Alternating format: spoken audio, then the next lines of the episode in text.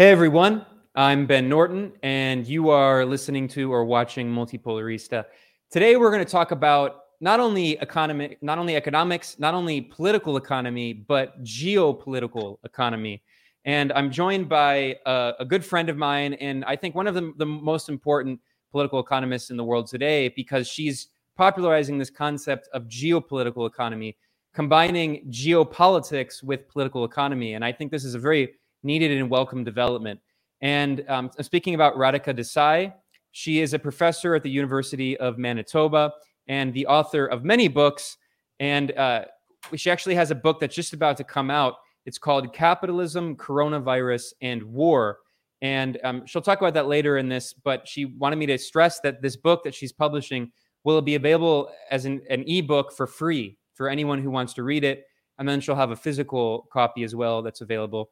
She's also the author of the book Geopolitical Economy. She wrote the book on it, which is um, a very interesting read. And I know Radhika because of her work with the International Manifesto Group, which is an excellent, excellent organization. I myself am involved with their work and also with uh, the Geopolitical Economy Research Group. So you've probably seen some of the seminars that that the International Manifesto Group has held, talking about uh, the new Cold War, China, Russia, the war in Ukraine, a, a wide variety of things. But today, I want to talk more about the uh, economic crisis that the world is seeing.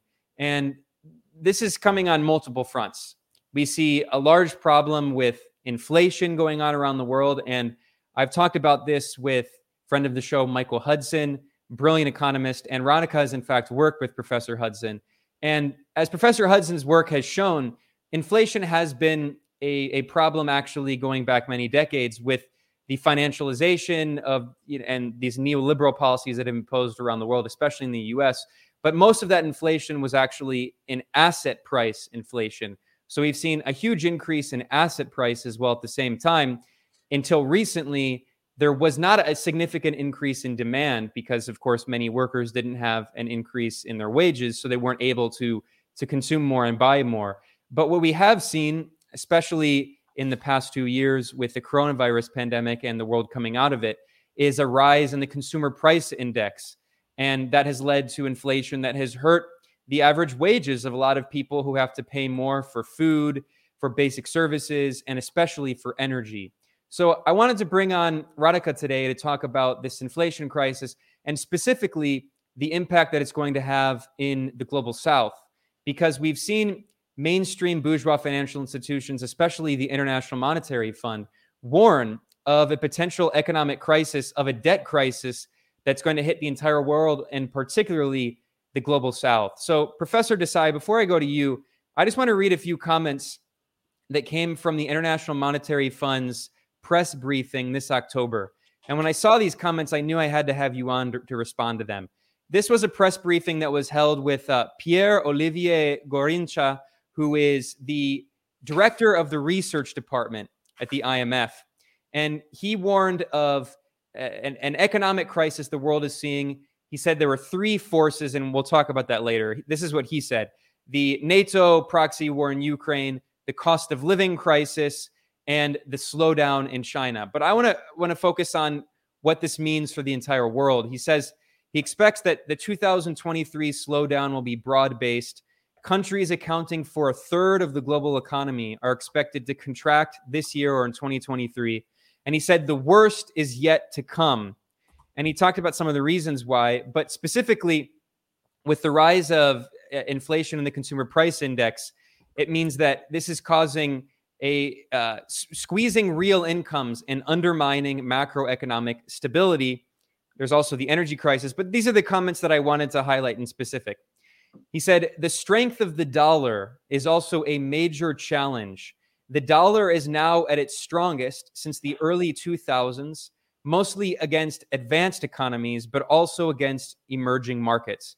And if you look at a graph, which I'll show in a second, the majority of the world's currencies, at least the ones that are used for international trade usually, have devalued against the US dollar. So that the, the significant rallying of the US dollar is going to have uh, going to cause, cause serious economic difficulties for countries that have dollar denominated debt.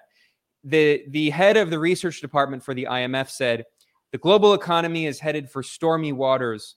Now is the time for emerging market policymakers to batten down the hatchets. He said, for many low income countries, they're already close to or in debt distress.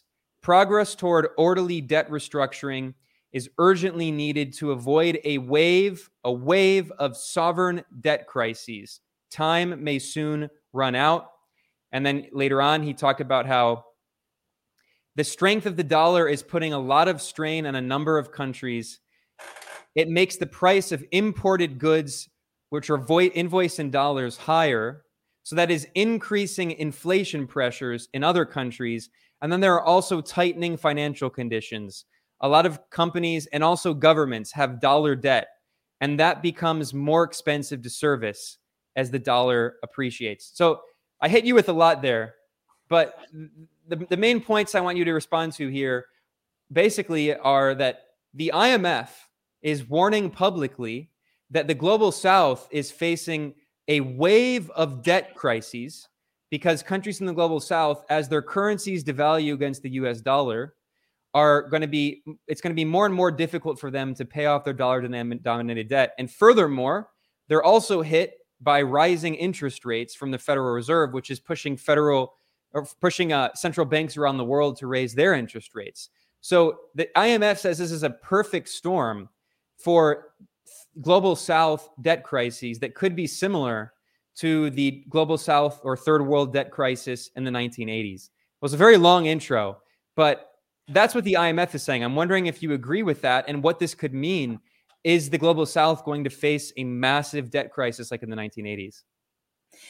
Uh, yeah, I mean, first of all, let me say that I think we are a very long away, long way away from a 1980s style crisis. The reason is very simple.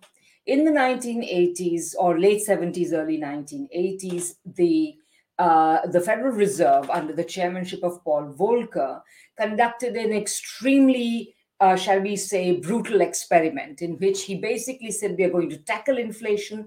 And in order to tackle inflation, and remember, the, the one thing you have to know is that basically, when there is inflation, most capitalist authorities only apply one way of dealing with it, which is to allow, to increase interest rates. They can tackle inflation in a number of other ways, but they choose not to do that for reasons we can discuss.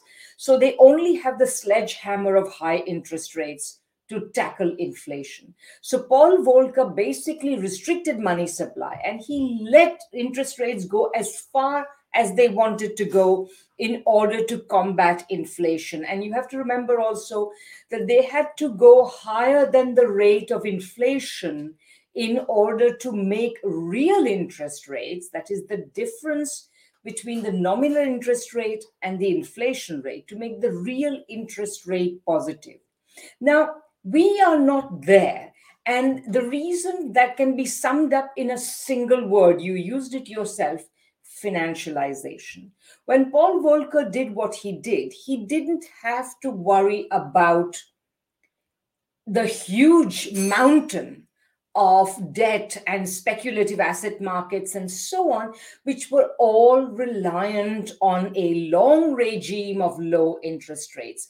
I'm glad you brought this chart up because if you can see there, what we have now, okay, so interest rates have been steadily rising, but they remain far short of the peaks they had reached before. And what's also really interesting is that they remain short of the peak that they reached in the early 2000s, the peak at which they burst the housing and mortgage credit bubble. So, because this financial house of cards exists, I would say, I would wager that the then and already we are seeing it. You know, back when uh, back in August when uh, Jerome Powell said, you know, he was going to tackle inflation and do what it takes, etc.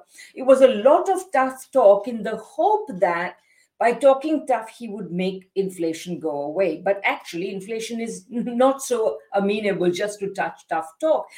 And the reason for, for his hope was that he knew that he cannot take interest rates below, above a certain amount because it would bring the entire house of cards crashing down. And by the way, it's not just a house of cards. The Federal Reserve always uses uh, inflation rates and unemployment rates, etc., to justify its policy decisions as though it is making policy in the interest of ordinary Americans and even the world. But in reality, what the main thing that the Federal Reserve and a long string of chair people of the Federal Reserve, going back to at least Alan Greenspan, what they have been primarily concerned about is the vast quantity of elite wealth that rests on the said house of cards. They will not bring it down because who pays the piper calls the tune. And the people who essentially the federal reserve is an is as good you know we, we extol it as an independent central bank. In reality it is only independent of ordinary people's interests it is completely dependent on the elites and so they are not going to do anything to to to to, to destabilize elite wealth so the and already we are seeing the federal reserve basically making noises about how they cannot allow in, uh, interest rates to go very high so we are a very long and so the basic difference is paul volcker didn't have to worry about this house of cards Jerome Powell does. So he cannot raise interest rates very much. So that's the first and most important point that we should make. Then a lot of other things do follow from that. So, yes, of course. the Federal Reserve has been raising interest rates, but a lot of other uh, uh, uh, central banks have been doing so to a lesser extent. So, among the major capitalist countries, yes, the federal uh, the dollar is going above that the other currencies, the euro, the pound, the yen, etc., etc.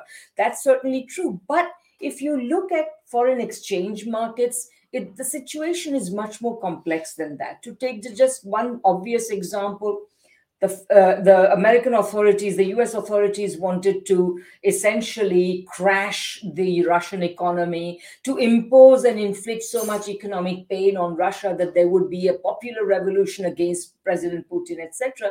The fact of the matter is all of this is that all of this has failed. American sanctions have boomeranged and the ruble has strengthened considerably. So uh, there, there is that. And finally, I would say that even where emerging market currencies are concerned, not all of them are doing very badly. Some of them are tanking, Pakistan's rupees tanking, Argentina's currency is tanking, but many others are doing okay. They're remaining stable. So it really, and one of the things one has to understand is that currency markets are basically also places of immense speculation. So we will have to see how this unfolds on a case by case basis. Yeah, well, that's good to hear. I'm, I'm glad to hear that you are not as uh, pessimistic as the IMF. Um, so I just want to show a, a graph here of the devaluation, the depreciation of international currencies against the U.S. dollar. This is one of the more um, uh, this is one of the more uh, widespread or um, in inclusive graphs that I've seen. This is from Bloomberg, although it's in Spanish, but people can get the idea. It shows many international currencies against the US dollar. This is largely focusing on Colombia. And this is a, you know, I'm in Latin America, and this is something I've been following pretty closely because it's become a, a source of political instability in, in several countries. You mentioned Argentina, which has chronically had very high rates of inflation because it's trapped in odious debt from the IMF. And that's something we'll get to in a second.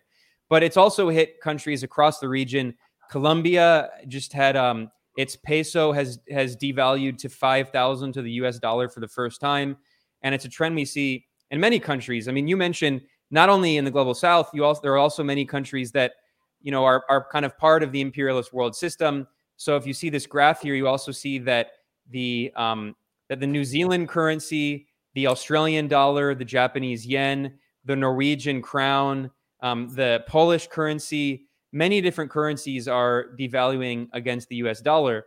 And there's another graph here that shows kind of currencies that are used more in in uh, the imperial core. And this is also from Bloomberg.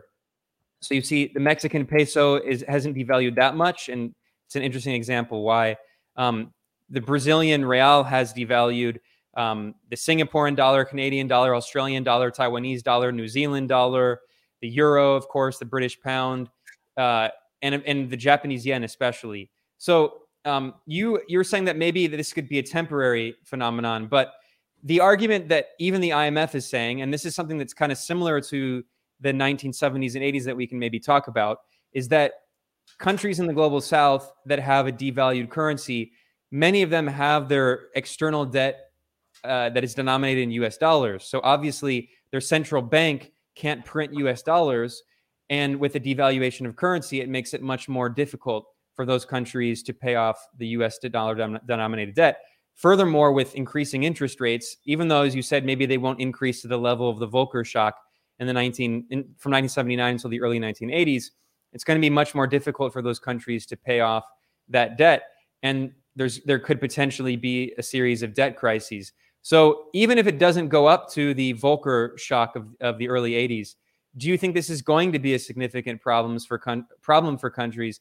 And we can talk more about the the 82 debt crisis that was set off, especially in Latin America. But that's what led that's what led to the imposition of Washington consensus neoliberal structural adjustment policies across the global South. Do you think that that could be something similar that we we see today? Right. So the big difference, with, uh, the uh, another really big difference between the 1980s and today is that in the 1980s, throughout the 80s and the 90s, we were living in a re- regime of relatively high interest rates. Since 2000, we have been living in a regime of relatively low interest rates and what's called the easy money policy or lax monetary policy, including quantitative easing and, and, and, and so on and so forth. So all of these things mean that the environment is quite different. Now, as far as the relationship between Western financial institutions, particularly in the United States financial institutions and the rest of and the developing world is concerned, it's precisely because the Federal Reserve has been wedded to a regime of low interest rates that what has happened is you know so i mean the question is why is so much of the debt of these third world countries in in dollars? The reason it's in dollars is because american financial institutions have been eager to lend to third world countries because interest rates in the united states are very low.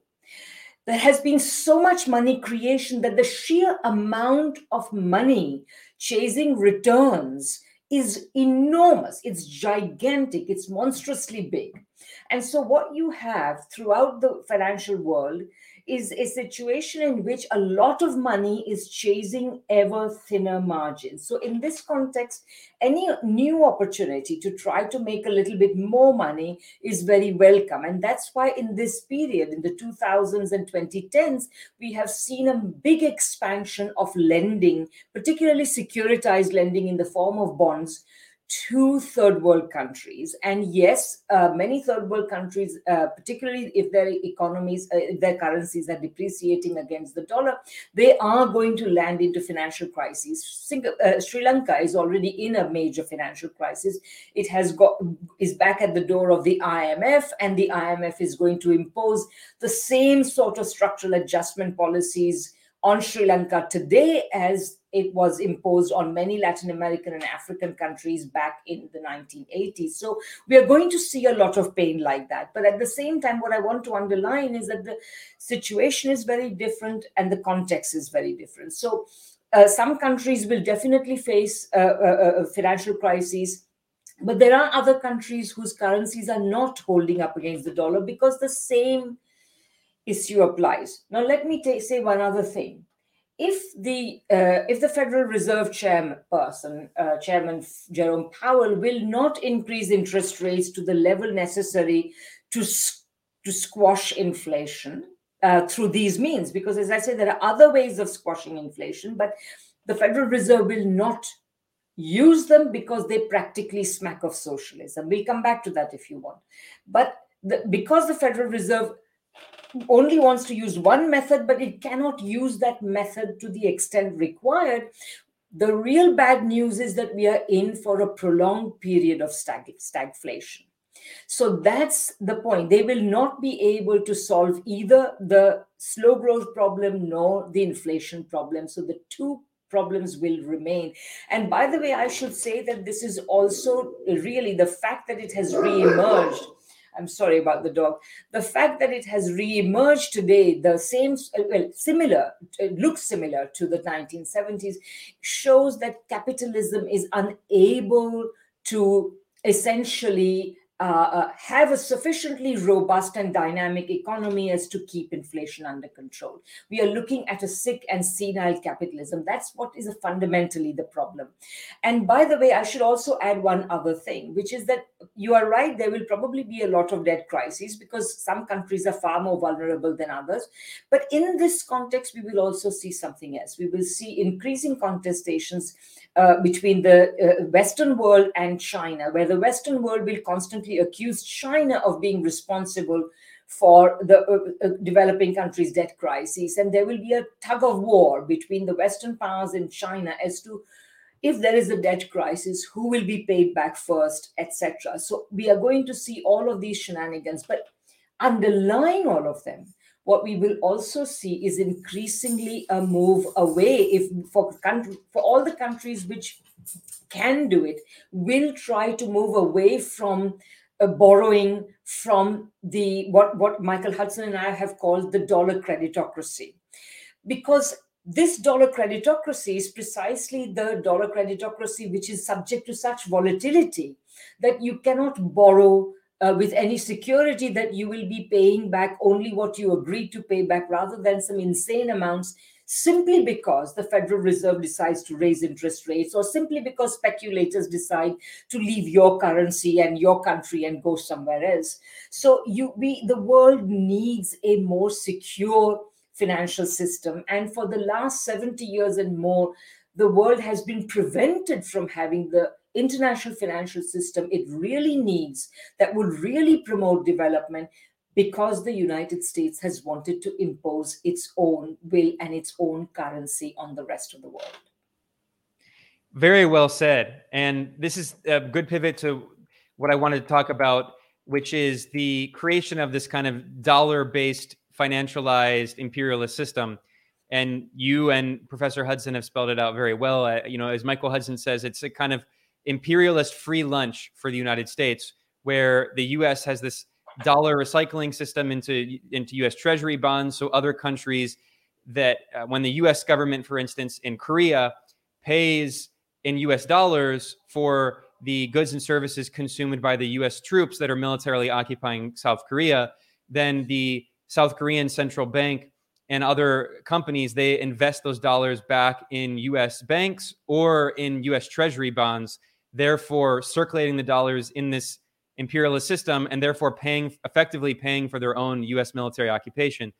And um, you know, Professor Hudson has spelled that out in interviews I've done with him. But this actually pivots to the question I wanted to ask about the 1980s third world debt crisis, because if you look at the situation now, there are so many parallels to what was happening in the late 70s and early 80s. Although you have pointed out a few differences, and I want to I want to um, interrogate those differences, especially the other significant difference being China, being alternative financial institutions, the BRICS Bank, and other banks that provide alternatives to the IMF and the World Bank and the uh, the Washington Consensus. But to, in order to get to there, let, us talk about the third world debt crisis. So the conventional narrative um, that economists usually uh, say is that what happened in 1973, ostensibly in, res- in response to the Yom Kippur War, um, OPEC, although there's arguments about that, OPEC initi- initiates an oil embargo that leads to a massive increase in oil prices. This means that many countries, especially in the global south, that are reliant on oil imports, have huge um, deficits and they have to find a way to finance those because they're importing a lot of oil. So, what happens is that those dollars that the OPEC countries, especially the Persian Gulf monarchies, those dollars that they received from oil payments because of the US petrodollar system that was created in the 70s, those petrodollars are recycled back in US commercial banks. So that means that there's all these commercial banks in the US that have ton they have this glut of dollars and they want to do something with it and they have very low interest rates. So they lend a lot of that money to countries especially in Latin America uh, Brazil, Mexico, Argentina, and other countries in the global south, they have all of these uh, these loans that they have at very low interest rates, and they use those to fund infrastructure programs and import substitution industrialization policies to develop their economies. And then what happens is after uh, the interest rates go up in 1979 with the Volcker shock, it makes paying back those debts almost impossible because one, the, the their currencies devalued against the US dollar. And then furthermore, you also have high interest rates. So here's a graph showing the third world uh, debt crisis in the 1980s and how um, actually the neoliberal policies that were imposed on the global south. Oh, this actually this shows it on paint. Let me uh, let me show uh, uh, make it a uh, full screen here. It's better. There we go. So what actually happened? Oh, that didn't that didn't help either. Anyway, whatever. Um, the point is that let me see if I can zoom in more. That's that didn't work. Just, just say the starting and ending, and the rest will be clear. 1970 to 2000. Okay, there we go. That's good to so. Yeah. So anyway, the argument often made is that well, this is not just an argument. The fact is that so that's when the IMF comes in in the 1980s is when all of these countries in the global south they default on their debt they can't pay it out. So then the imf steps in to help these us banks renegotiate debt with these countries. And in order to renegotiate the debt mexico argentina brazil countries across the global south are forced to impose neoliberal structural adjustment policies. So maybe one of the differences today is that if there is this mass wave of debt crises, as the IMF is warning about, other country countries have other options other than just the IMF imposing structural adjustment. Maybe China, maybe the BRIC system. So that's the narrative of the third world debt crisis. I'm wondering if you can respond to that. Is maybe yeah, there's sure. is that accurate? Yeah, absolutely. So first of all, let me just say that uh, you know um, I agree, of course, with Michael that um, the United States uh, has always tried to run the dollar system and the dollar creditocracy as it became after the 1970s in a way as to get itself a free lunch. But there's a difference between trying to get a free lunch and getting a free lunch. So I always look for the contradictions in the system. So, for example, I would say that, uh, first of all, the uh, OPEC countries uh, increased the price of oil, in part because the dollar was falling so precipitously, so that the, the money they were getting for um, uh, for their oil was being devalued. So then they had to increase the price of oil to to to come back to to, to some sort of a, a, a, a you know Uh, uh, um, uh, return for their for their oil that they were getting. So that's one thing. Secondly yes it's true. Uh, it's apparently the result of a certain amount of Machiavellian diplomacy on the part of Henry Kissinger that he persuaded the OPEC countries, after a great deal of hostility and, and, and negotiation, he persuaded the OPEC countries to deposit their oil surpluses in US and Western, other Western financial institutions um, so so so that you know essentially that would increase the the, the demand for for for um, for dollars and so on. So but at the same time i would say and, and i should say that in doing so they nixed proposals by japan by europe both of which are important centers of capitalist accumulation, but are, that are also energy dependent. And they had tried to make proposals to say, okay, OPEC can have uh, higher prices for its oil, but at the same time, perhaps what OPEC could do was it could lend these surpluses back to these countries through some multilaterally negotiated facility so as to minimize the oil shock. But the United States refused to permit that. So now all this OPEC oil surpluses, the petrodollars, as you rightly pointed out, are deposited in Western financial institutions. And you might think, oh, isn't that great?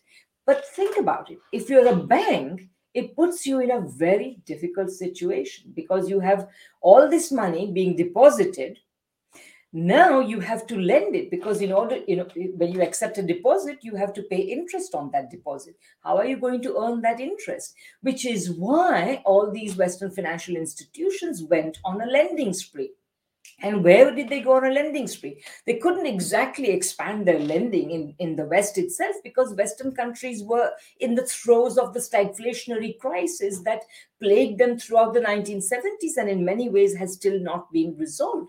So then they went on a lending spree to third world countries and often even to the communist countries. They began to lend massively to these countries this money that was lent in the 1970s was a sign of the desperation of these Western financial institutions because they had to lend and, and they were often lending to uh, third world countries. Third world countries were able to borrow at what were effectively negative interest rates because nominal interest rates may be here, but inflation rates were here. So, in reality, the real interest rates were negative. So, money was borrowed at these very low interest rates. So, and, and with this money, many of these third world countries actually, as you pointed out quite rightly, and I tend, I like to emphasize, many third world countries financed very substantial industrialization programs. So I would say that they were benefiting. And in the 1970s, third world growth remained quite robust. And we have to remember that. So, in that sense, the United States' stratagem didn't really quite work in, in, in a way as to strengthen the dollar or to strengthen the American financial system. On the contrary, and you will remember that at the end of the 1970s, things are so bad that the dollar reached more than $800 an ounce of gold. In today's terms, that would be more than $3,000. And gold has not reached there yet. So you can imagine the depth of the crisis of the dollar. And it was in this context that Paul Volcker arrives and he finally then decides to take the desperate measure of raising interest rates. Yes we remember that this was very bad for the third world and i'm going to come back to that but don't forget that it imposed the steepest worst recession on the united states and the rest of the fur capitalist world that was known since the great depression. So it was extremely painful for these countries. But nevertheless, okay, so then the, the uh, Volcker came and he increased interest rates. And yes, once he increased interest rates, there was inevitably a debt crisis in many of the high borrowing third world countries. Not all third world countries had borrowed massively, but yes, Latin American countries in particular had gorged themselves on these loans. Now, here also, I would like to remind people that, you know, debt is a two way relationship. If you are a financial institution and you lend, uh, you know, essentially without proper consideration and you lend to irresponsible borrowers, you may very well stand to lose that money. And, uh, uh you know, as Michael always likes to point out, debts that cannot be paid will not be paid this was this was generally the way in which the debt relationship was perceived. But now there was a big change wrought in the debt relationship. But before i come to that change let me remind everybody that back in the early 80s i actually vividly remember fidel castro advocating all the uh, uh, Latin American governments because they were the, in the worst position to repudiate that debt. Because the fact of the matter was that the debt had been contracted in completely different circumstances um, at negative interest rates. And suddenly these people were saddled with massive interest uh, uh, interest and principal payments that were far beyond what had ever been contracted. And when such a big change occurs you can always demand to renegotiate a contract. You can say we will not pay. We have paid you enough etc none of these options were taken by essentially what we may call the comprador elites of the Latin American countries. And these elites put their countries through a decade, sometimes two decades of eye-watering economic pain. It was terrible economic pain. So this so so yes this did happen. Uh, and, and, and, and, and, and, and so and, and, and many african countries by the way were put through similar levels of pain even though their level of indebtedness was much less. Asian countries by contrast had on the whole been much more prudent. So okay so this is the scenario we have and yes there was a lot of suffering but at the same time and and, and i should also add one final point before. You see yes the imf and the world bank came in this very problematic scenario. They acted as bailiffs for western financial institutions um, and imposed a lot of economic pain on these countries. But at, the, at that time there was no there was no china there were no alternative sources there was also you know this was the first time this had been done so the world was just thrown for a loop at least these countries were thrown for a loop and so they essentially be, were subject to this but another point I'd like to make is that by the late 1990s, you got another episode of debt crisis, financial crisis, etc., the infamous East Asian financial crisis. And the behavior of the IMF and the World Bank in that context, when they were dealing with far more powerful economies, including the economy of South Korea, which is an absolute industrial giant. And the way in which the IMF and the World Bank went from you know, before the crisis, praising the fundamentals of these economies, how they were great places to invest, encouraging financial capital from all over the world to invest there. And then suddenly, the moment there was a financial crisis, they turned on a dime and started talking about these economies as crony capitalisms, that it was all their fault, etc. In reality, there was a whole another dimension which we'll talk about.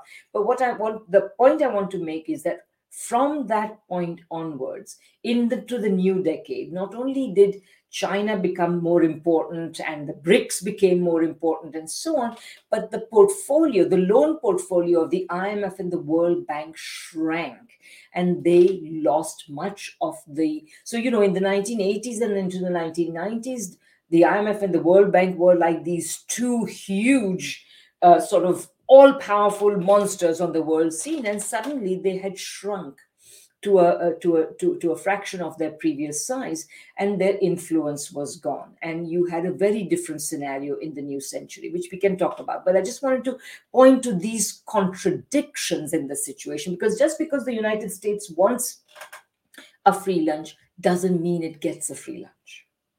It makes every attempt, but it doesn't always get it. Very well said. Yeah, those those important those are very important points to keep in mind. What what what interests me most about this moment and trying to go back to study specifically the third world debt crisis in the early 80s is I think in my view and maybe you disagree but in my view the the third world debt crisis especially when Mexico defaulted on its foreign debt in 1982 and then Argentina followed and then Brazil especially in Latin America that really marked the point in which neoliberalism was forcibly imposed yes. on on the region and the world, and we should see that as as this kind of watershed moment in the history of neoliberalism. It wasn't adopted voluntarily by all these countries around the world. It was imposed really at the barrel of a gun. At least, uh, you know, um, political power flows out of the barrel of a gun, and so does economic power. So, in in the sense that in Latin America, most governments, really up until the 70s, still had some kind of mixed economy. They certainly weren't all socialist, but specifically the term import substitution industrialization was very popular in developmental economics. And we see this now today in places like Brazil. Lula da Silva himself has been closely associated, and the Workers' Party of Brazil have been closely associated with developmental economics and ISI. And it seems like that model in, parts of the region are coming back. We see now in Colombia, um, under Rafael Correa in Ecuador, um, in uh, Brazil, of course, under Lula, we see a move back toward ISI, import substitution industrialization, as a model, as opposed to the export oriented neoliberal model. And I think another significant difference is not only do countries in the region have alternatives in terms of the BRIC system in China, in terms of lending, but also they learned from history. So actually I have this graph now and it should actually be legible this time. And if you look at the graph, I mean, when the IMF stepped in and started imposing the Washington consensus on all of these countries, their debt increased. And the leaders of these countries aren't stupid. They understand that they can't just keep re- re- redoing these same neoliberal policies. You know, the definition of insanity is doing the same thing again and again and expecting Correct. different results. You mentioned earlier, um, Radhika, you mentioned that uh, the, that Sri Lanka, which defaulted on its foreign debt, by the way, a, a plurality of that debt is owned by U.S. and European private financial institutions, including vulture funds like BlackRock. China owns less than 10%. Japan owns more of Sri Lanka's foreign debt than China. But anyway, the point is that Sri Lanka is right now negotiated ne- negotiating a 16th IMF bailout. So if it didn't work 15 times, how do they expect it to work the 16th time? I mean, just looking at the data, this is World Bank data from on this graph. So objectively speaking, the Washington consensus and the neoliberal policies imposed only have made the debt worse. So clearly, what I think is that if there is another series of debt crises and defaults in the years to come with the depreciation of currency and the rise of interest rates, maybe we could see a moment in the next few years that is also a watershed moment like the watershed moment in, in the 1980s. Whereas in the 1980s, it led to countries adopting neoliberal structural adjustment. Maybe now, if countries uh, default on their debt and they look toward China or the BRICS, maybe they will be incentivized to adopt a different economic model because maybe I, I mean China usually tends to be much more hands hands off in its lending, but maybe the BRICS could be incentivized to say to these countries, you should you should try a different kind of developmental economics. And I'm curious if you think there is a push to incentivize countries that are defaulting to try a new path of economic development that's not simply based on keeping wages as low as possible and trying to maximize exports of raw commodities to the imperial core.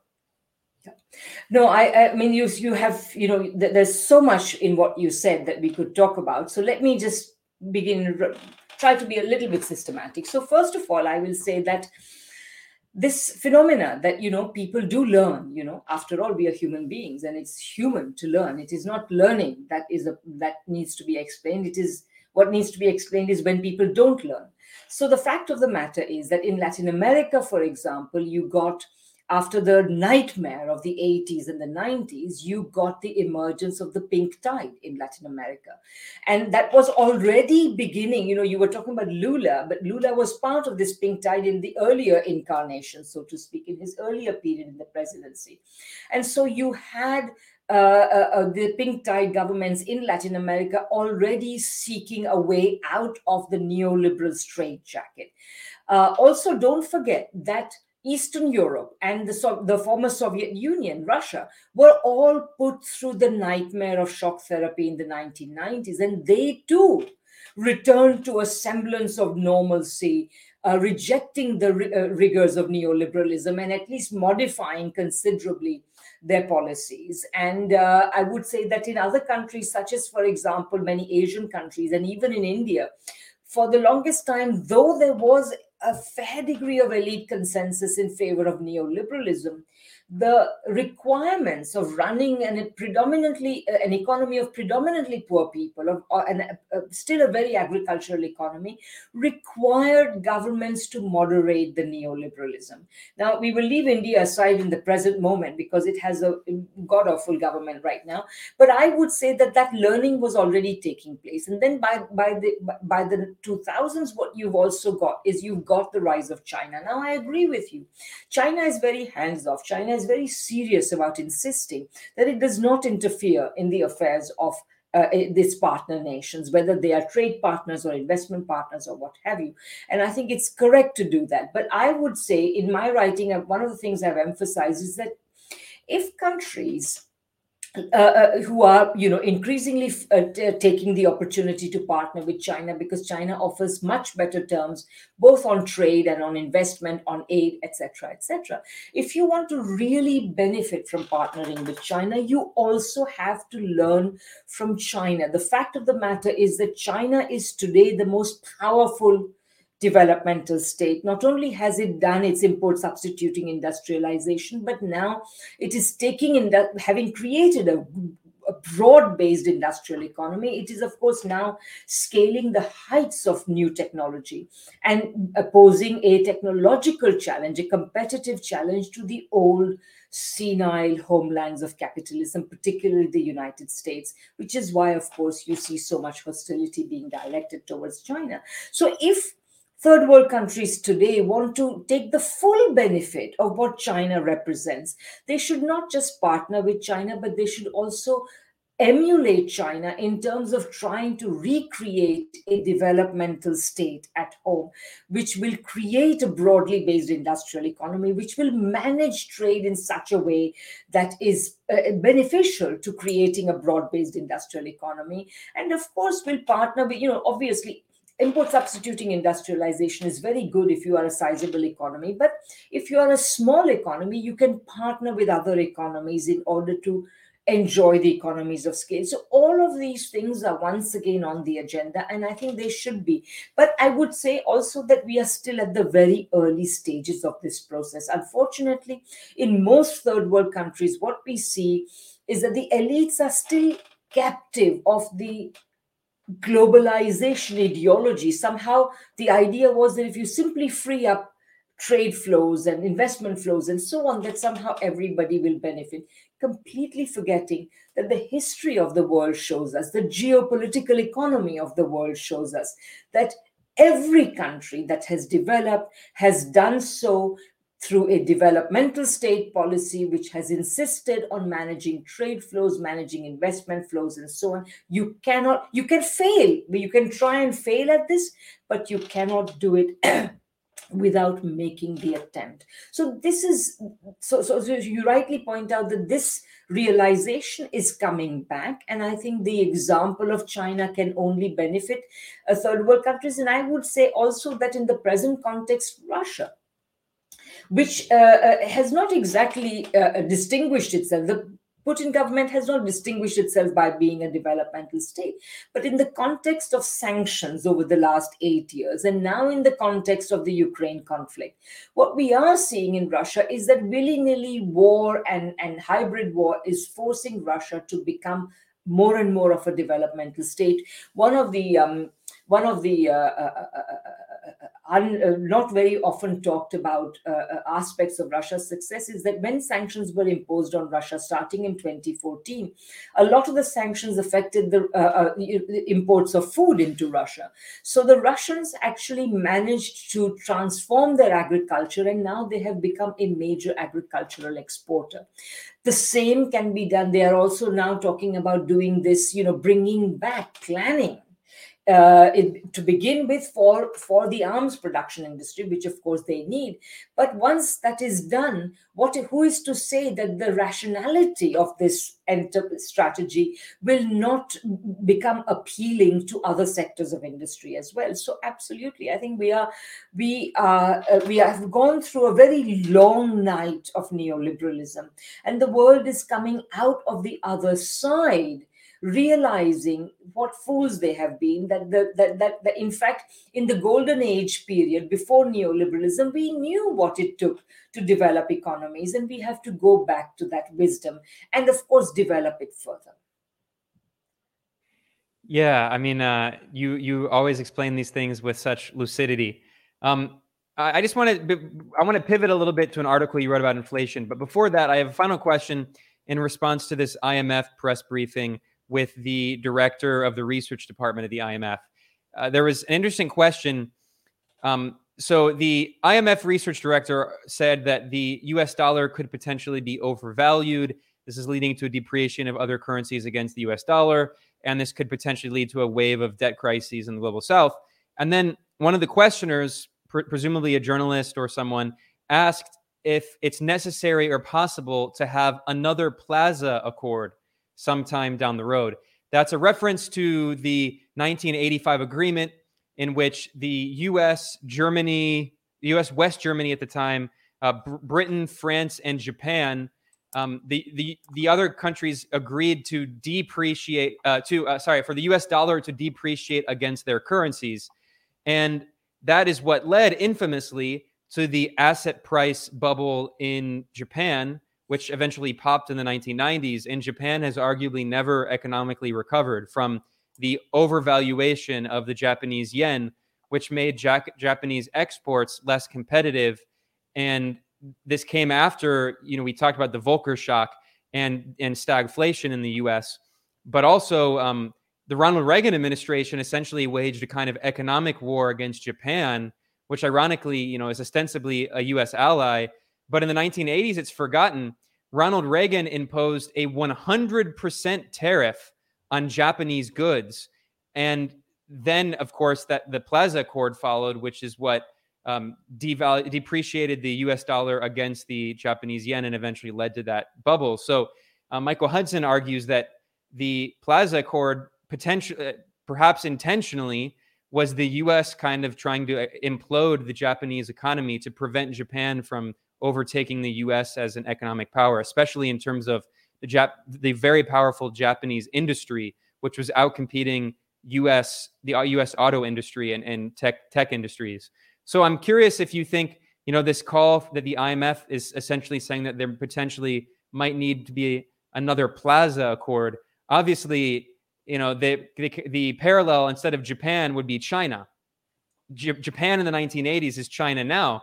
The fear in the 1980s was that Japan would overtake the US economically. Well, China arguably has already overtaken the US economically. So, do you think that there will be a push for some kind of new Plaza Accord? And and I don't think China would be stupid enough to go along with that. But I'm curious what you think about the IMF's comments on there on that proposal. Right. Uh, so first of all, let me just say that um, again, to once again remind you that the United States may try all sorts of things, but it's a separate question whether it succeeds. So yes, the uh, so it's true that in uh, in fact in the early 1980s, one of the things that happened is that with the appreciation of the American dollar to absurd heights. Um, what did happen is that yes, of course, the Japanese were able to export uh, hand over fist, you know, because the Japanese yen was relatively devalued, and therefore Japanese uh, uh, uh, uh, products were extremely attractive to Americans, and they were destroying American industry. This is something you have to remember. And in the 1980s, America, the United States did have substantial industry. So, uh, so, so, so then, of course, the United, the Ronald Reagan then slapped all these import tariffs, and then there was the Plaza Accord. But the thing is, my own interpretation of the Plaza Accord is that essentially the, the dollar had gone so high, so absurdly high, that really it was bound to come crashing. It was bound to come down. The question is whether it would come down, it would crash, or whether it would be brought down in a in a managed manner and this is what the plaza accord was about I, I wouldn't say so so so so the so in the and, and and and and as far as laying the japanese economy low is concerned yes it's true that by the 1990s japan came to by the mid 1990s it was finally beginning to uh, uh, appear as though you know Japan is suffering from secular stagnation, etc. But I wouldn't say that it was entirely a result of you know the success of some kind of you know Machiavellian American strategy. On the count, on the contrary, I would say a couple of things. Number one, well into the 1990s, Japan's success was sufficiently uh, uh, uh, shall we say, threatening to the United States that people, you know, um, the Americans were reading books like Japan is number one and and and so on. Um, Giovanni Arrighi, uh, in 1994, he published his book, The Long 20th Century, in which he concluded the book by saying that the United States is now failing and that it is very likely that Japan was going to overtake the United States. Um, so the Japanese challenge was very great. And in 1992, the 1992 presidential election featured the most successful third party uh, uh, candidate, who was that? It was Ross Perot. Why was he successful? Because he was arguing that if the Americans wanted to uh, the Americans wanted to succeed, they had to imitate Japan. They had to engage in the sort of industrial policy, the sort of uh, uh, management of trade and capital flows, etc., that the that, that the Japanese were doing. But the United States elite, parts of the United States elite, didn't want to do this, and they backed Clinton instead. They didn't want to do this because they didn't care about industry. What they wanted to, what they cared about was to create this dollar creditocracy, which was in the making for already for a couple of decades by now, and expand it as a kind of, you know, I think who was it, Yanis Varoufakis or somebody, you know, Wired magazine called the American financial system a giant vampire squid that sucks you know, a value from all over the world and brings it to the United States. It's a predatory system, but that's what they wanted to create. So they sacrificed American industry. If you look at a graph of American industry, you see an unrelenting decline throughout the neoliberal era. No wonder they are being challenged by China. In fact, I was reading in the new, I mean, you know, there's if there's one industry the United States still has, you might think it's the military industrial complex. And what do we read in the newspapers today?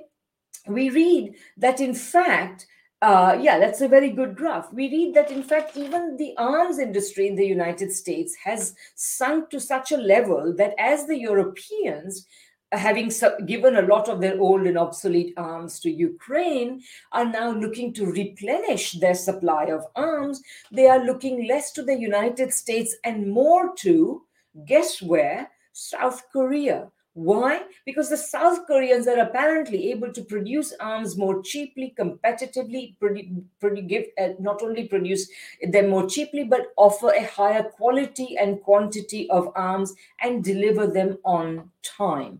Go figure. I mean, after all the all the coddling that the American uh, uh, economy has, uh, American arms industry has got, this is the result. So so that's the first thing I want to say. That's about the Plaza Accord. And as I said, there's a reason why we are not back there. There is absolutely no way that the American dollar is going to scale those heights. Remember, when you look, when you showed those graphs about the currency uh, changes, remember that the vast majority of currencies have not shifted by that much. A drop of a few percentage is here or there is not a big deal. It's what you saw in the 1980s was of a completely different order of magnitude. I doubt we are going to see that because, as I have said, the Federal Reserve is not going to dare to raise interest rates beyond about 5% or so. And I'll tell you, because going up just above 5% back in 2007 8 was all it needed to prick that bubble so that's one thing so the united states dollar is not going to strengthen also because yeah look at look at that chart i mean that shows you how far the uh, federal funds rate had gone and how far below that we are. Secondly because the because the federal reserve will not do that the united states economy will continue to malinger it is not going to get out of this stagflation very easily. They could if they actually implemented a proper industrial policy, but in order to do that, they would have to sacrifice the financial elites' interests. And right now, the financial elites have the American government by the jugular both parties. None of them are going to pursue the industrial policies that would be necessary. And it is, you see, if you think about inflation, it's a very simple thing. If inflation is indeed too much money chasing too few goods, why isn't there a supply response? Why don't producers say, oh, look, prices are high, we will supply more goods? They don't do that because the American economy is no longer a competitive economy. It is an economy dominated by aging, ailing, giant monopoly companies that are not really vigorous. They are not competitive, etc., etc. So they cannot solve the inflation problem in the present format policy format that they have and there is no sign of ditching the policy format right now. They're going to stay in this rut for a long time. So i don't see the american dollar strengthening that much at all. So so and but yes uh, having you know those third world countries that have the double misfortune of having borrowed a lot in us dollars and that are not favored today by financial institutions in the form of capital inflows, yes, they will suffer from debt crisis, but that is all there is. And a final point I will make, by the way, about the IMF report, because you particularly wanted to talk about the IMF report. When I read the World Economic Outlook, uh, uh, uh you know, uh, uh, uh, when it when it came out, I saw it as essentially a essentially aiding the purpose of talking up the dollar in the United States you have to understand that there is an entire industry of talking up the dollar, which deliberately does not mention the many weaknesses of the dollar. Let me just give you one example. Um, today, uh, you know, the dollar strength, through, Michael and I argued, and I argue in my geopolitical economy before that, that since the 1970s, the dollar has remain, has appeared to remain the world currency, chiefly because the United States has tried, you know, various stratagems, and each of them have failed, and they have been replaced with a new stratagem of essentially attracting money into the dollar, whether it is high interest rates in the 1980s or creating the asset bubbles that they created in the late 90s and 2000s and today's so-called everything bubble these asset bubbles once they are created then it are it's essentially attracts money into the American financial system, and thereby the United States can run deficits without there being too much pressure on the dollar. Although I would add also that the dollar has not has never regained the heights that it had earlier. So anyway, so they keep attracting now. What is the really interesting thing about this? The asset markets into which the Americans are, uh, the Federal Reserve is trying to attract the world's money are failing to do so what is the best evidence of that? It is the size of the Federal Reserve's balance sheet. If you can find the Federal Reserve balance sheet and show it, you will see that Federal Reserve has been supporting these asset markets because the rest of the world isn't doing so. So it shows you that the American dollar, yeah, that is a very so this shows you that even early in this uh, century, the uh, the total of federal balance sheet was around 1 trillion. Then it went up to about 2 trillion after 2008. And since then, it rose. And then in the latest pandemic crisis, it has gone up even more. All of this because the federal government, the, the, the, the, American authorities have responded to the pandemic crisis and today, uh, uh, uh essentially by shoring up asset markets. And they have provided this artificial support because the rest of the world is no longer certain, after particularly after 2008, that they should be investing in these potentially toxic American asset bubbles.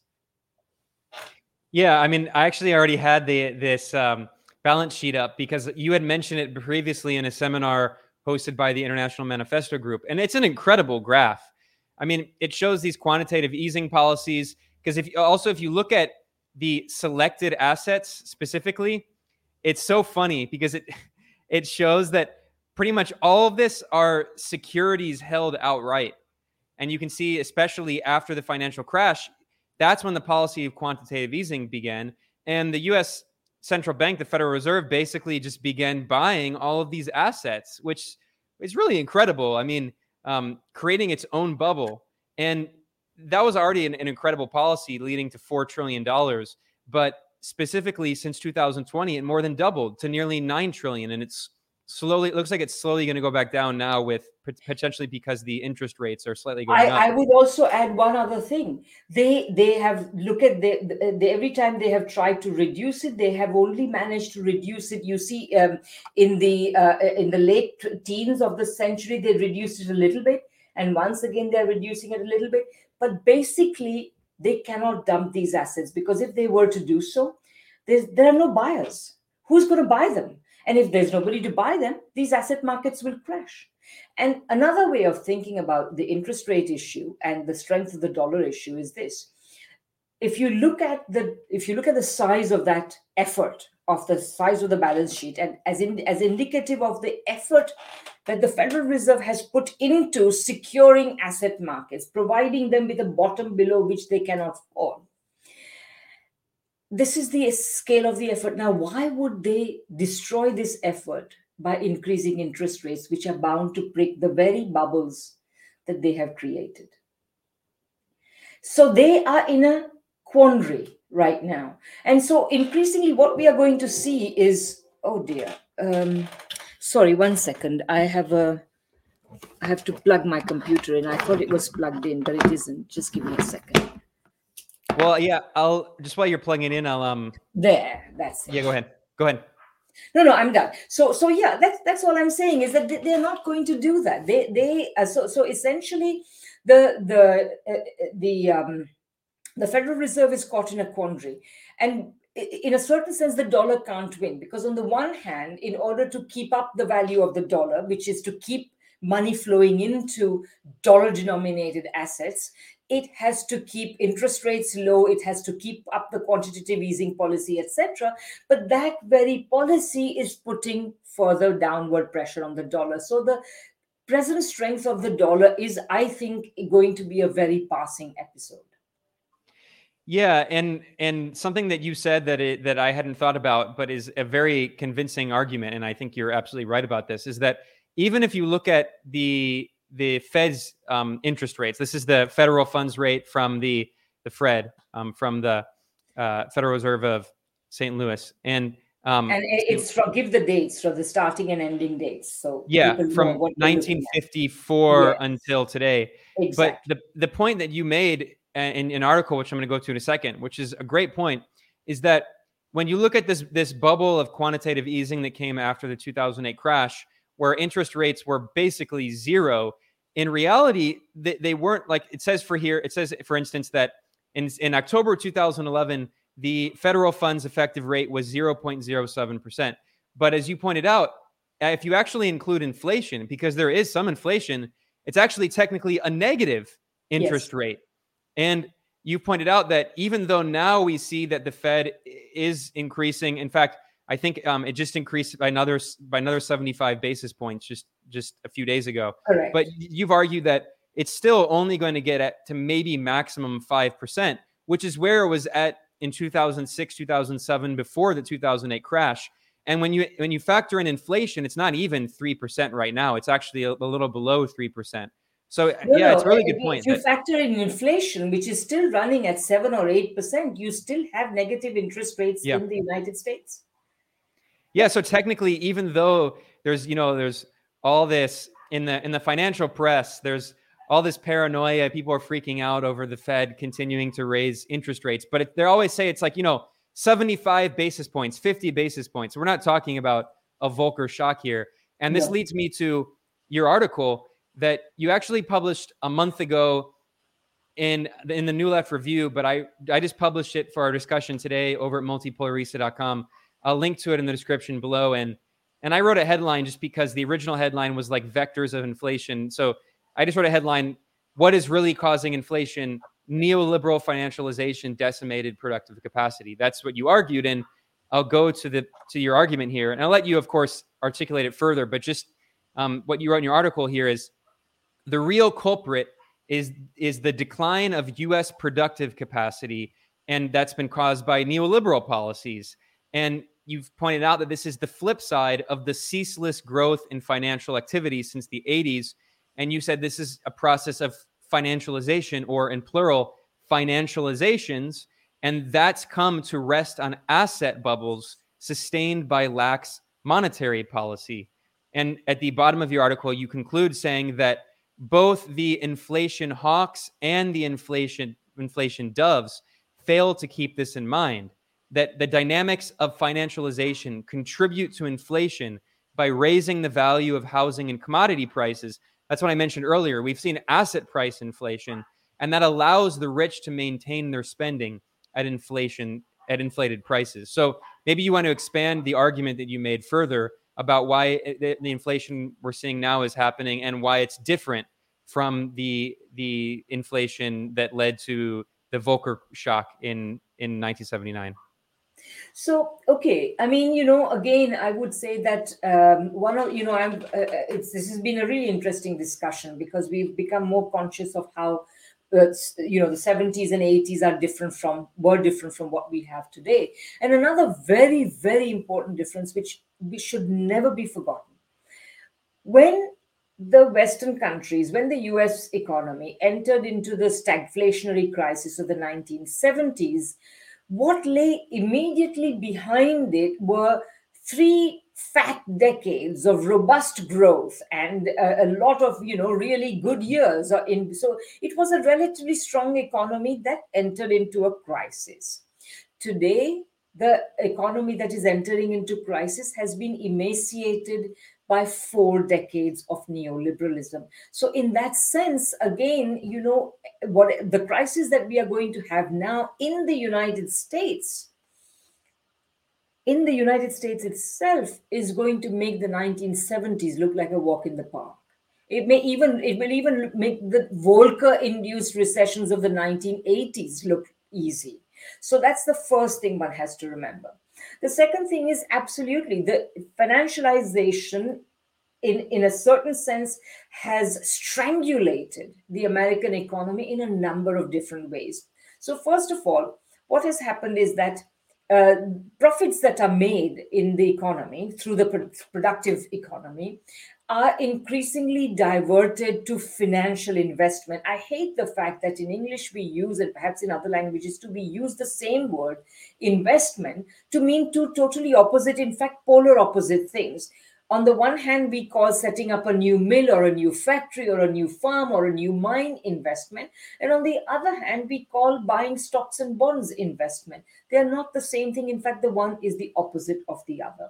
So money is diverted into financial activity. As money is diverted into financial activity, increasingly the um, increasingly the the the, uh, uh, uh, the, the, the, the, well there is no productive investment so productivity suffers the economy shrinks and further investment, financial investment also increases inequality. As inequality increases, again, the vast majority of people are making stagnant wages or maybe even declining real wages and therefore demand is not expanding. If demand is not expanding, then any rational capitalist is not going to invest in productive activity. So again, it exacerbates the spiral of more and more of the profits that are made going towards financial investment rather than productive investment. So that is one of the that is the chief way in which finance strangulates these economies. But then it gets worse it gets worse because the more financial uh, investment there is, the more speculation there is, the more asset bubbles there are, and so on, they also directly contribute to inflation. So, for example, uh, you will you can read many articles which argue very correctly that the current food and fuel price inflation are as much because of commodity price speculation as they are because of genuine shortages. Uh, so, in this way, by driving up prices of assets, prices of ho- uh, houses, etc., you know, you have rent inflation. So, and I would also perhaps I'd like to add one other thing when we are talking about inflation. You know, many people say that, you know, even today, people say, oh, central banks have been so good at keeping inflation low, and now this is, you know, what has happened, etc it is not central bank policy that kept inflation low. What kept inflation low was essentially American imperial policy and American pro-capitalist policies, which had did two things. Number one, it put downward pressure on wages in the in the major capitalist countries themselves. So you have the horrible scandal of uh, Amer- most American workers making you know, essentially stagnant wages while the wealth of the rich kept growing to absurd proportions. I mean, today we have levels of inequality that has not been witnessed at any point in human history. If we think that as capitalist economies we are better than feudal economies, forget it. We are at a new stage of inequality so so so so so they are so, so that's happening.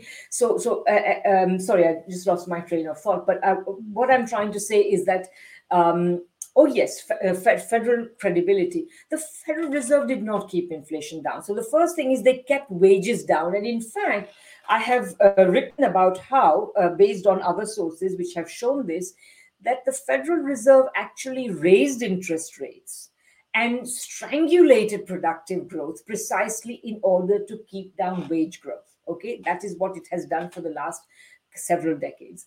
The secondly, uh, the other thing that the Federal Reserve did through particularly the neoliberal policies that you were referring to earlier and so on, is it kept downward, it kept it imposed downward pressure on the prices of the of the products, both primary products and light industrial products of third world countries. So, in that sense, you know, the American worker may not be making stagnant wages, but if he could buy t shirts for $5 and sneakers for $20, then what did he have to worry? He had to less to worry about. And of course, food.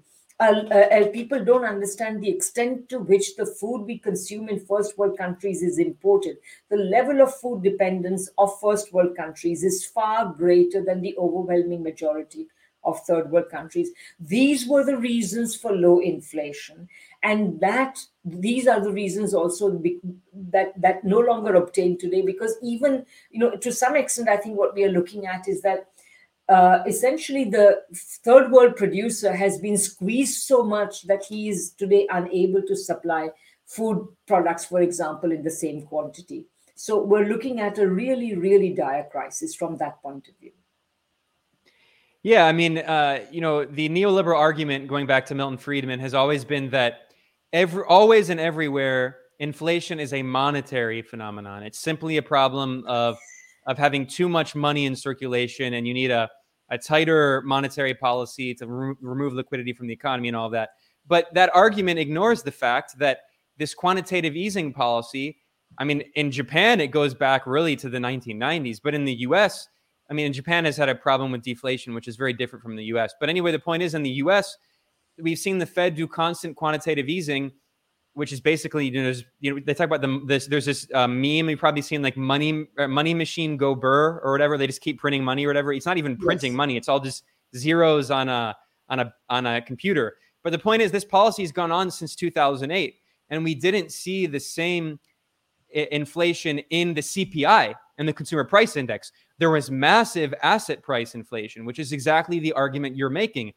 That was intentional asset price inflation to to raise the price the value of stocks and bonds and real estate for the fire sector, finance, insurance, real estate.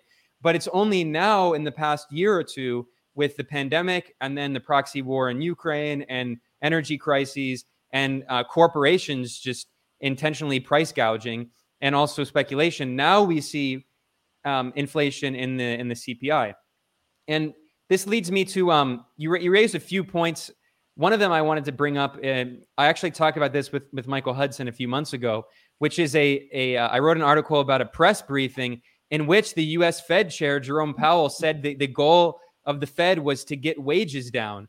He said this in May at a press briefing. He said the goal is to get wages to get inflation down, to get wages down, and then get inflation down without having to slow the economy and have a recession and have unemployment rise materially. So that that's him speaking clearly. You know, that's that's the heavy-handed, uh, you know, neoliberal response from the Fed to inflation is to increase unemployment and to dro- to drop wages. And yes. then, um, but you raised Radhika, you raised a really important point and this is something that the um, the Patnaiks have argued, uh, Utsa Patnaik and uh, Prabhat Patnaik, that one of their main differences with Lenin's argument of imperialism, and that's obviously a whole other long conversation. Maybe someday that would be a fun conversation to have to talk about um, updating Lenin's um, view of, of imperialism, because of course Lenin was writing one, he was writing in 1916 before the Bolshevik Revolution. There were no socialist states, and two, Lenin was writing for a European audience largely, trying to convince them why they should oppose the inter-imperialist war of World War One. He wasn't writing for socialists in the global south for arguing for decolonization. And even Lenin's writings on imperialism changed. And later on, if you look at the, the definition of imperialism from the Second International and well, the Second International split from the Third International, excuse me. If you look at the definition of imperialism later from the Third International and the, the Comintern, it emphasized the oppressor nations and oppressed nations as opposed to the export of capital. Because I mean that's a whole long conversation, but like according to that that definition, which should be updated, like the U.S. would not be imperialist in scare quotes because the U.S. actually Im- is a net importer of capital because the U.S. T- has uh, has had constantly had a current account deficit, which means it has a capital account surplus because it has a trade deficit. So there's constantly capital flowing into the US.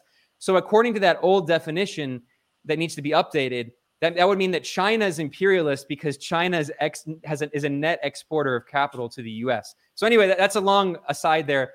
Someday I would like to have a conversation about that. But but the point that the Patnaiks have argued is that one of the key points of imperialism is to keep wages low in the imperial in the in the uh, periphery, which is a way that that's the way that capitalists in the imperial core can also reduce wages but maintain purchasing power for the consumers.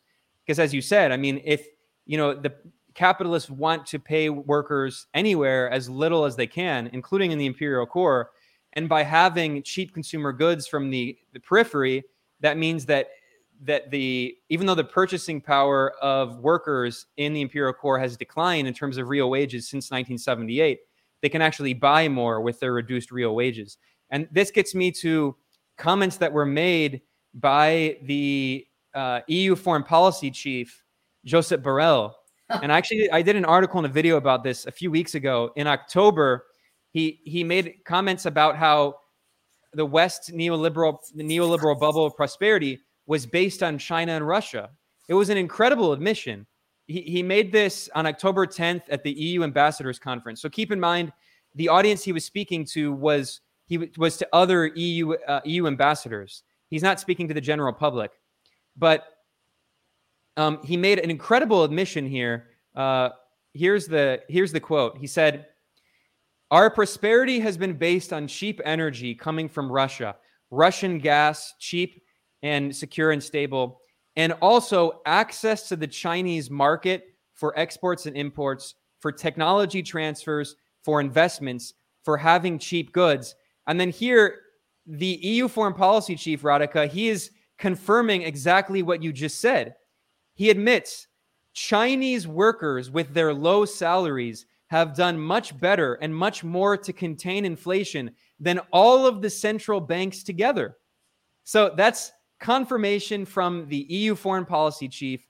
Our prosperity was based on China and Russia, Russia's energy, China's market, and China's cheap cheap wages. And of course, now the, that energy can no longer come from Russia, the cheap energy, and Chinese real wages have significantly increased, which means that they can no longer rely, and not just in China, in Vietnam, in Indonesia, to a lesser extent in India, eh, to a lesser extent in Bangladesh. In general, across, across the periphery, wait, real wages have increased, which means that you can no longer sustain that bubble of cheap consumer goods in the neoliberal financialized economy. Yeah, I, I would I totally agree with you, and I would slightly disaggregate it. What has happened, in fact, is that thanks to uh, the Chinese government's deft economic management, certainly Chinese wages have gone up. And remember, the sheer amount of goods that China exports, uh, you know, it, the rise in wages in China is definitely affected. In other countries, this is much less so, but then they were much less systemically important as producers of the goods that people elsewhere used. So, so, but yes, absolutely. So some of this is happening, but I should also underline, first of all, that I am really glad that you brought up Utsain, Prabhat Patnaik's arguments, because I think that their point that in order for see their point is very simple. They say that basically in order for western countries to be able to buy what they want from the rest of the world at favorable prices all they have to do is to keep their currency overvalued. What aids in overvaluing these currencies is the imposition of income deflation on third world countries. Because quite simply their argument is very simple. They say if third world countries were to develop even to a significant extent, let alone, you know, not, not even totally catch up to Western countries, but simply develop to, to live decent lifestyles, what would then happen is that they would demand so much of the primary commodities Uh, uh, uh, various primary commodities that are produced in the world, that the prices of these primary commodities would go up. Remember, the big commodity cycle that you saw of rising prices was totally associated with the expansion of China in the BRICS countries, right? In the early 2000s and uh, so about from, from about 2004 to 2014 that was the commodity cycle right? So in that sense they're absolutely right that this is what's going on. And so what you have to do is you have to prevent third world countries from developing because if they were to do so you will not be able to get the commodities you need for the prices that they have become used to essentially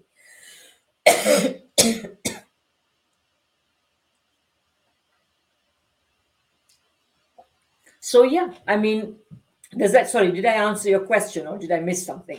No, no, no, no. Sorry, I didn't know if you were going to continue. I didn't want to cut you off. No, I mean, I, I, for me, when I saw those comments from Borrell, it was incredible because this, again, he's speaking to an EU ambassador audience. He's not speaking to the general public. And honestly, there weren't that many people that reported on those comments. He made a speech three days later in which he made the extremely racist neo-colonialist yes. remarks about Europe being an enlightened garden and the rest of the world being a barbaric jungle. Um, but the speech he made three days before, oh, very few people reported on that, and I think that was so revealing, acknowledging yes. that that neoliberal model was based on keeping wages in the global south as low as possible and that's why we see for instance you know wikileaks when it published these State Department cables, it published documents showing that the Hillary Clinton State Department, and this is, of course, bipartisan, but the Hillary Clinton State Department was lobbying Haiti to try to re- prevent the minimum wage from increasing to something like, you know, two dollars a day or something. They were the U.S. was trying to keep the minimum wage lower because they need a wage floor. Because if Haiti and Honduras increase their minimum wages, then that puts pressure on other countries to raise their minimum wages in the global south. They need that wage floor to be as low as possible. And now, with the rise of real wages, and and also with the end of cheap Russian energy because of the EU's economic blockade imposed on Russia, not because Russia doesn't want to export its energy. The EU's economically suicidal blockade, we might add. Yeah, economic harikari being committed right now by by Europe, and then uh, you know with the new Cold War decoupling the U.S. economy from China. I mean, it really is a perfect storm for destroying everything that this neoliberal bubble was built on. I would say one thing, you know, I mean, this is very interesting. And this is where I think that there is an analogy. You know, Michael is always emphasizing how, for example, the Americans tried to destroy Japan. I don't entirely agree that it succeeded, but I agree that it tried.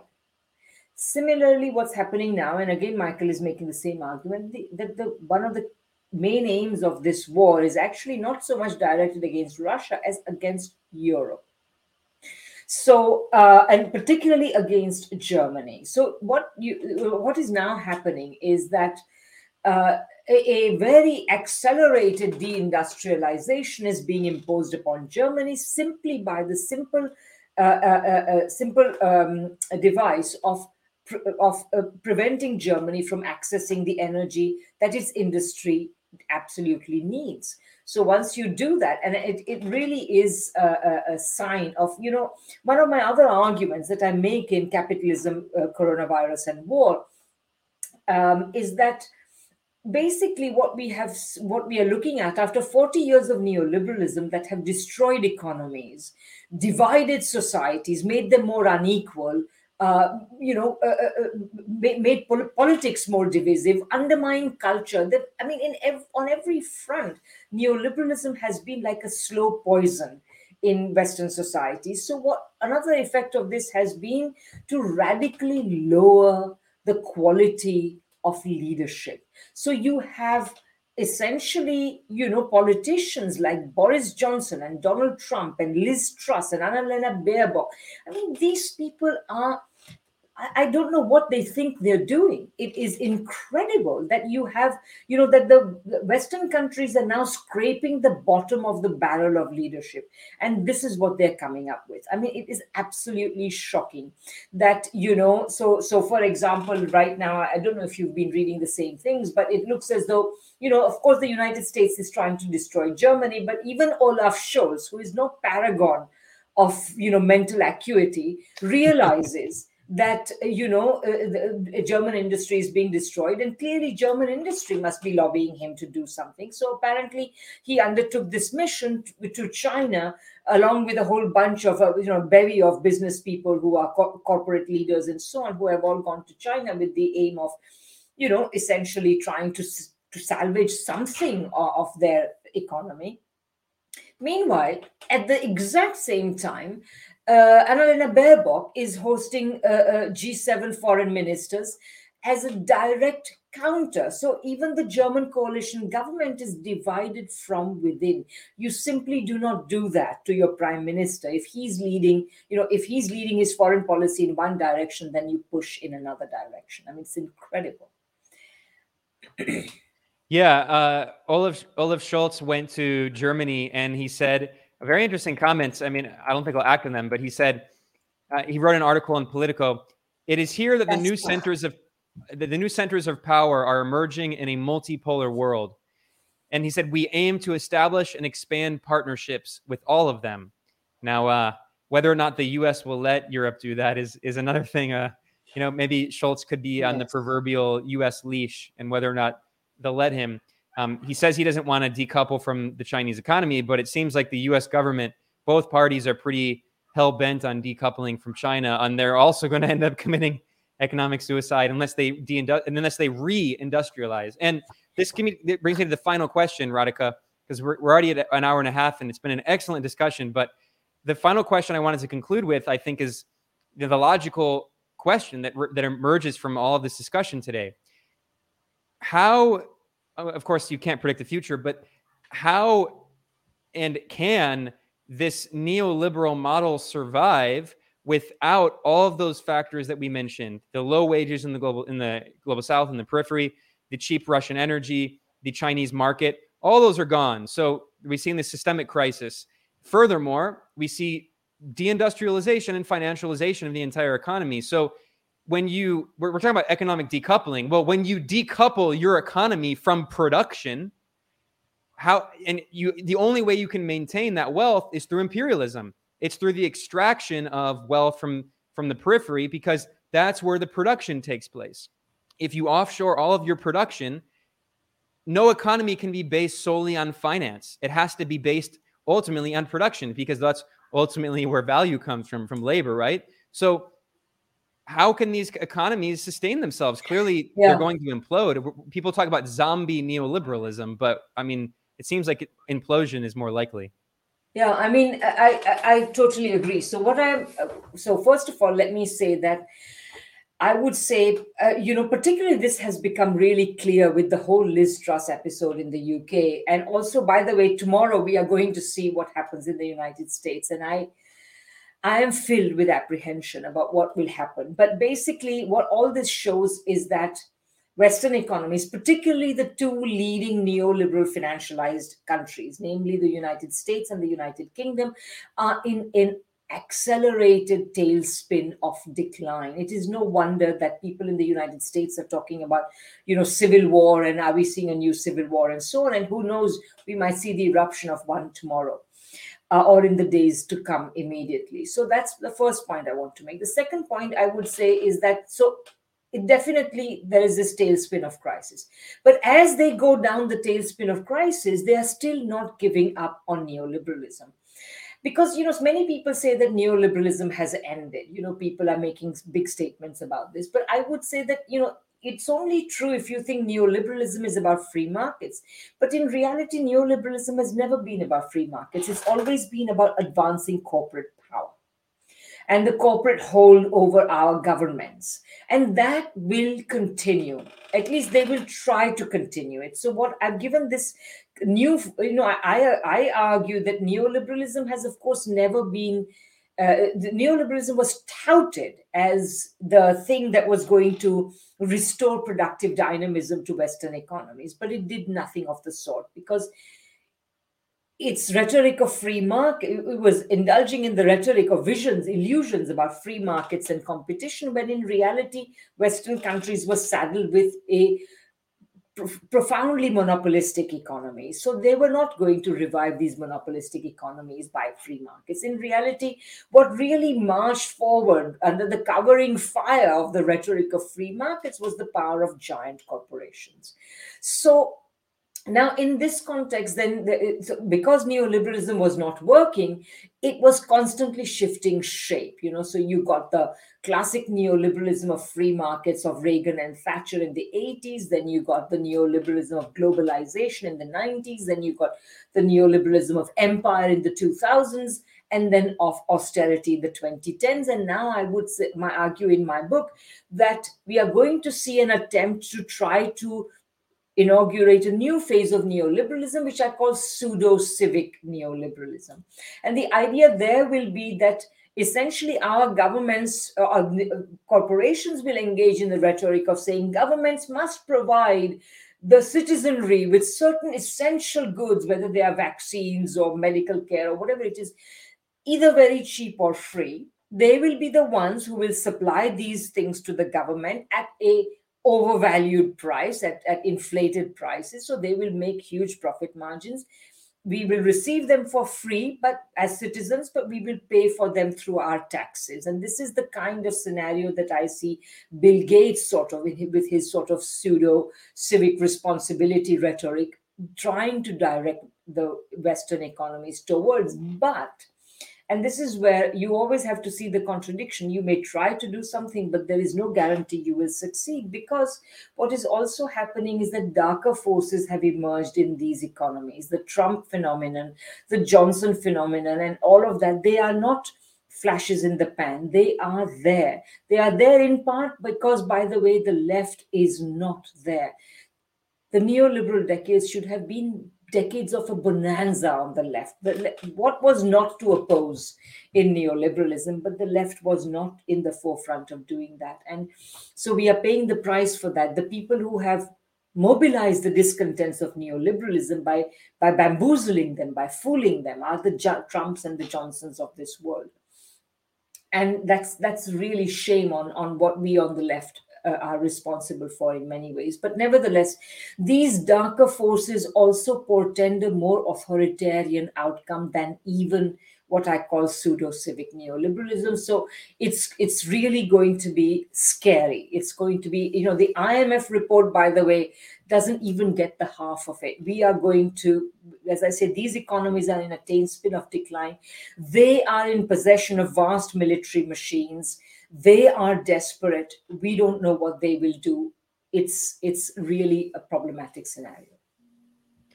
Yeah, well, another a brilliant um, economist like you. I mean, I would put you up in the same camp. I think you similar thoughts. Prabhat Patnaik has talked about how uh, the only way neoliberalism, neoliberalism can sustain itself is through fascism. And yes. he says, you know, India's model is a model that we're going to see adopted in many countries. Yes. And Donald Trump's an example of that. You know, Donald Trump had all this rhetoric about bringing back jobs and reindustrialization. He didn't do any of that. He oversaw further financialization, more neoliberal policies, with a, a further fascification, if you will, of U.S. political culture. And I think we're going to see more and more of that. We certainly see that in Europe with the European far right. Um, a classic example this is Giorgia Meloni, the new prime minister yes. in Italy, who got her start as the, the youth leader of this fascist movement that was founded by veterans of the fascist dictatorship. She praised Mussolini. And economically, she's a complete neoliberal. The first thing she did after winning the election was cut the very small amount of economic support for unemployed people and poor people. So, you know, the BJP in India is, is an example of that a combination Absolutely. of brutal neoliberal economic policies with fascism. Yes. And you go ahead. No, I, all I wanted to say is that you know, I mean, I was among the first to to use the word fascist, not the only one, but certainly among the first. And I even had a huge uh, uh, fight with a publisher because I wanted to call this uh, uh the BJP government fascist in 2014, and they wouldn't publish my article. I published it elsewhere, but everybody now i remember i have now friends who say you know radhika you've been saying for years that the modi government is fascist. I never believed you but i believe you now. And this is and and prabhat is absolutely right. The indian model will spread. Well it's a very pessimistic note to end on but i also think it's a, a rather uh, you know uh, realistic observation. And you know, uh, i hope to have you back many, many more times, Radhika. Um, you're always a wealth of knowledge and have so much great analysis. And in fact, I would love to do an episode sometime expanding on an, an idea that you discussed in one of the seminars of the International Manifesto Group about the difference between China's economic model and India's. And I think it's very instructive because, of course, um, in South Asia gets independence from British colonialism in 1947, and then um, China has the victory of the Communist Revolution in 49. So it's similar time periods ending colonization and the economic trajectories they've taken have been very different, especially since the 1990s. So hopefully we can have a discussion about that. And maybe, um, you know, I, I think it would also be good. It maybe it could be very provocative, but to try to also do an update on Lenin's analysis of imperialism, yes. because I think, you know, although he still was very prescient and very accurate about some things, the world is very different today, and and sometimes I, I see. I, I would really love to do both of them, and on particular on the Lenin thing, I will. I, I will send you a piece I did on Hilferding of all people, but it contains the pith of how we need, how we can relate what Lenin and Hilferding and others were talking about to today's. What is relevant about it today? It it you know it, it unlocks many of these keys that you were yourself referring to earlier. So yeah. Yeah, I mean, because uh, just as you know, Marx was building on the classic classical uh, political economy and classical economics, you know, liberal economists like um, Adam Smith and and others. Lenin similarly was building on British political economists and uh, their analysis of imperialism. So I think you know today, absolutely, certainly, I think about that. Absolutely, yes. Yeah, I mean, you, uh, Michael Hudson, the the Patnaiks, I think, have all done invaluable work in. I, I, I feel very honored that you put me in their company. So. yeah, I mean, I I I consider you all uh, coming from a similar camp, and um, well, uh, lot, lots more to discuss, but um, we're going to bring it to a conclusion there. I had the privilege of speaking with Professor Radhika Desai. Uh, Professor Desai teaches at the Department of Political Studies at the University of Manitoba in Winnipeg, Canada, and she's the author of many books.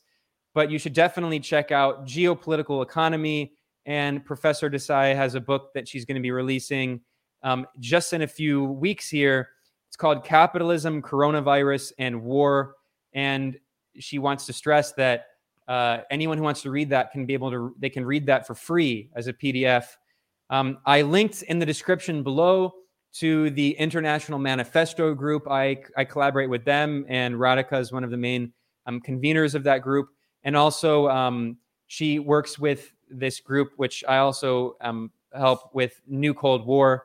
So lots of great projects there. And I want to thank you for even kind of c- creating this term geopolitical economy because people have been like asking me more recently like what what kind of work I do. And increasingly I used to say it's about imperialism but now I'm actually say I think it's geopolitical economy because it's not just geopolitics. And unfortunately you know we can talk about this another time but I think a lot of geopolitics unfortunately is dominated by a lot of bourgeois even conservative thinkers. And sometimes exactly. they are good with their analysis but they leave out economics and you can't understand geopolitics without economics. So thank you we'll for discuss all those things in another one. Absolutely. Definitely. Well thanks to radhika and thanks to everyone who commented. Um, there was a very vibrant discussion. There were some trolls but it's you know that's that's inevitable with these. We had a really good um, viewer turnout uh, we right now we have over 400 people. At one point we were we were around 500 so and 600 so it was it was a great um, turnout and i will have radhika back again very soon. So thanks a lot okay. to everyone else. See you next time. Thanks ben